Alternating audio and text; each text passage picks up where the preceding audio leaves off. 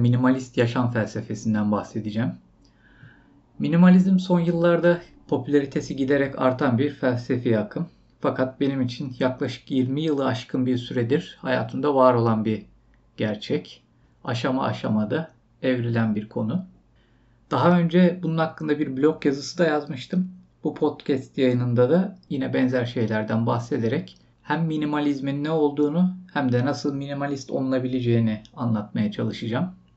Benim minimalizme olan ilgim minimalizm kelimesinin henüz varlığını bile bilmediğim dönemlere dayanıyor. O zamanlar fazla eşyalardan kurtularak yaşam kalitemi artırmayı hedefliyordum. Daha sonra internet çağının başlamasıyla giderek bireysel zamanımın daha fazla azaldığını fark ettim. Ve odağımın da azalması sonucunda zihinsel süreçlerimi de optimize etmek ve minimize etmem gerektiğini fark ettim.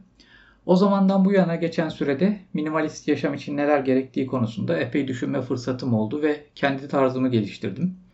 Herhangi bir şeye ve sürece baktığımda onun minimize edilmesi için ne yapılması gerektiğine dair düşünmek yaşamımın artık normal bir parçası haline geldi. Yine de tam anlamıyla bir minimalist olamadım diyebilirim.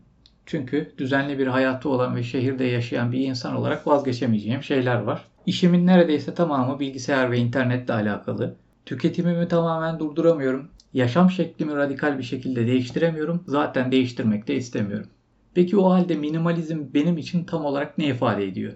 İdeal bir minimalist değilsek minimalist olmaya çalışmanın bir anlamı var mı diye düşünebilirsiniz. Ben açıkçası minimalizmin ifade ettiği şeyin kişinin hayattan beklentilerine göre değiştiğini düşünüyorum.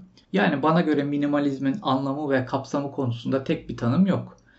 Benim kendim için minimalizmden anladığım şehirde yaşayan ortalama bir insanın yaşam tarzından tamamen vazgeçmeden yeni çağın getirdiği bazı olumsuz etkileri azaltarak veya tamamen ortadan kaldırarak yaşam kalitesini ve konforunu artırma çabasıdır. Minimalist yaşam nedir peki? Minimalist yaşam insan hayatındaki maddi ve manevi unsurları ihtiyaçlara göre sınırlayıp en aza indirgeyerek daha fazla odaklanabilirlik, hareket serbestliği, yaşam konforu ve kalitesi kazandıran yaşam şekli anlayışıdır. Peki neden minimalizm? Özellikle son 15 yılda bilgi ve iletişim teknolojilerindeki ilerleme sebebiyle yaşamın artan hızı ile her geçen gün katlanarak artan bilgi yoğunluğu, ürün çeşitliliği ve bolluğu, değişen alışveriş ve tüketim alışkanlıklarımız, özetle değişen yaşam şeklimiz sebebiyle kaldırabileceğimizden daha fazla bilgi yoğunluğuna, kullanabileceğimizden daha fazla ürün ve tüketim seçeneğine boğulmuş durumdayız. Daha çok tüketiyor, daha çok çalışıyor, daha fazla öğrenmeye çabalıyoruz. Daha çok tüketiyoruz sebebini bile bilmeden. Bize sunulan her şey artık daha fazla ama bu bizi daha fazla mutlu yapmadı. Oysa ki mutlu olmak için yaşıyoruz. Demek ki yanlış olan bir şeyler var.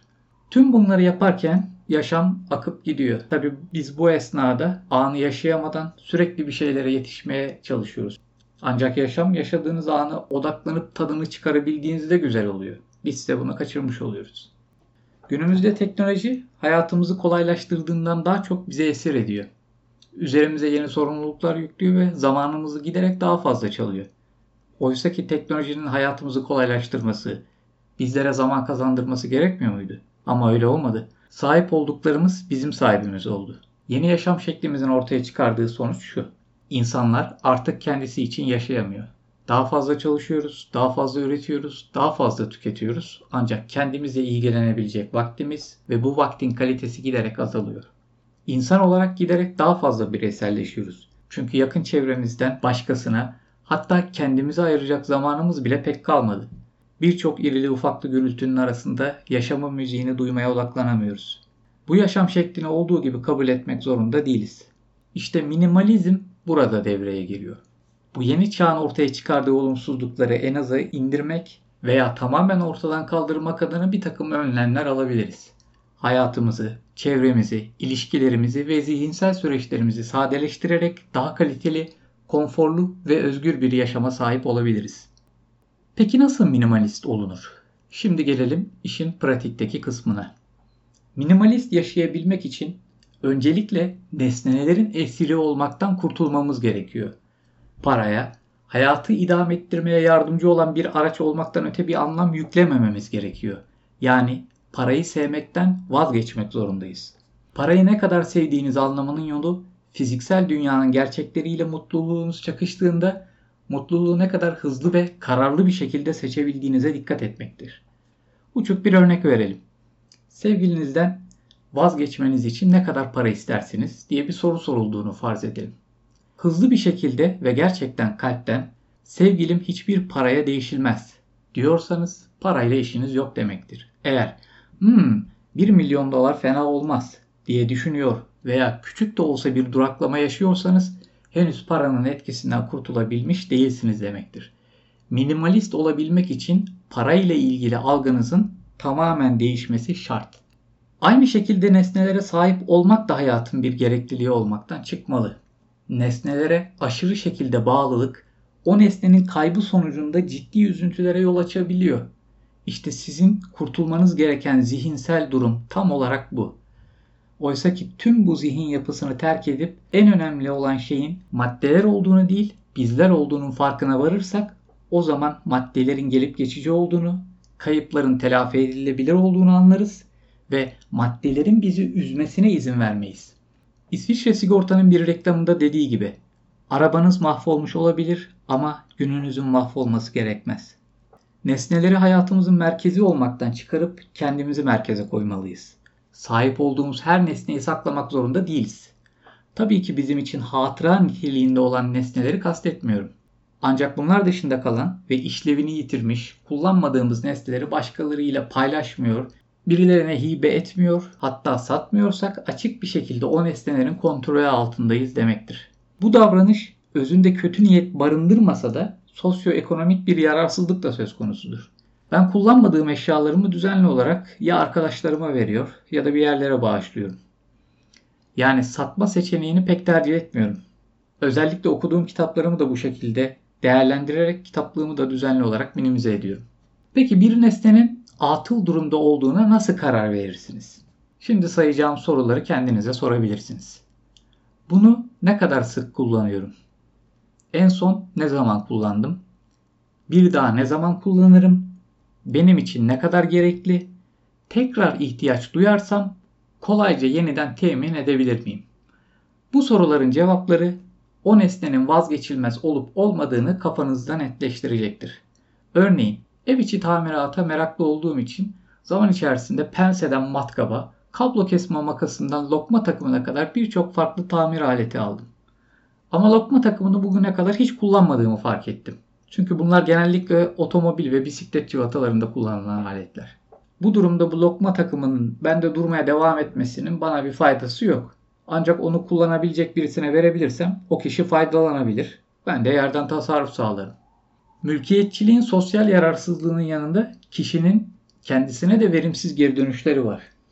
Yılda sadece 2 veya 3 hafta kullanabileceğiniz ve yıl boyu vergisini, faturalarını düşündüğünüz, hırsız girer mi kaygısını taşıdığınız bir yazlığa sahipseniz mülkiyetçi, buna harcayacağınızdan çok daha azıyla 5 yıldızlı bir otelde tatil yapmayı tercih ederim. Ne gerek var az kullanılan bir şeyi kalıcı olarak sahip olmaya diyorsanız minimalist düşünüyorsunuz demektir. Bunlar sadece birkaç örnekti.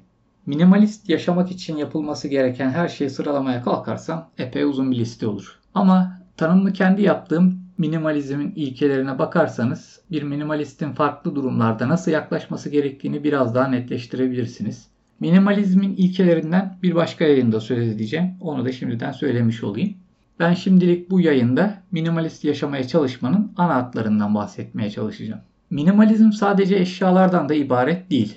Minimalizm iki temel kategorinin optimize edilmesi ilkesine dayanıyor. Birisi nesneler, diğeri de zihinsel süreçler. Örneğin gerektiğinde hayır diyebilme alışkanlığınız bile hayatınızda önemli bir fark yaratır. Uzun süredir bekleyen ve bir umutla aksiyona dönüşeceğini veya çözüme kavuşacağını beklediğiniz bir konudan tamamen vazgeçmeniz de zihninizi boşaltacağı için minimalist bir eylemdir. Uzun süre bekleme sebebiniz büyük ihtimalle kaybı göze alamamanız veya potansiyel kazancı düşünmenizdir. Oysa ki buradaki kaybın sonucundaki kazanç daha büyüktür. Bunu dükkanınızın rafında uzun süredir satılmayı bekleyen bir ürünü zararına satarak yeni ve satılabilecek bir ürüne yer açmak gibi de düşünebilirsiniz. Sosyal ilişkilerinizi optimize ederek yine zihinsel süreçlerinizi daha iyi duruma getirebilirsiniz. Peki minimalizmde nihai hedef nedir? Minimalizmde nihai hedef kişinin minimalizmden ne anladığına göre değişir. Kimi uç örneklerde hayatını bir sırt çantasının içine sığdırabilen insanlar var. Ancak şehirde yaşayan, bir işi, ailesi ve düzenli bir hayatı olan ortalama bir şehirli insan için böyle bir hedef uygun değil. Benim de dahil olduğum bu yaşam biçimi için minimalizm arayışının sonu gelmez. Siz hayatınızda bir şeyleri minimize ettikçe zaman içerisinde minimize etmeniz gereken yeni süreçler ortaya çıkacak. Bu sonu gelmeyen bir süreç aslında. Peki minimalist nedir ve kime minimalist denir? Minimalist olmak demek hiçbir şeye sahip olmamak demek değildir. Sadece gerekenlere sahip olmaktır. Paranın, nesnelerin önemini ve gücünü bilmek ancak bunun sizi kontrol ederek mutsuz etmesine izin vermemektir.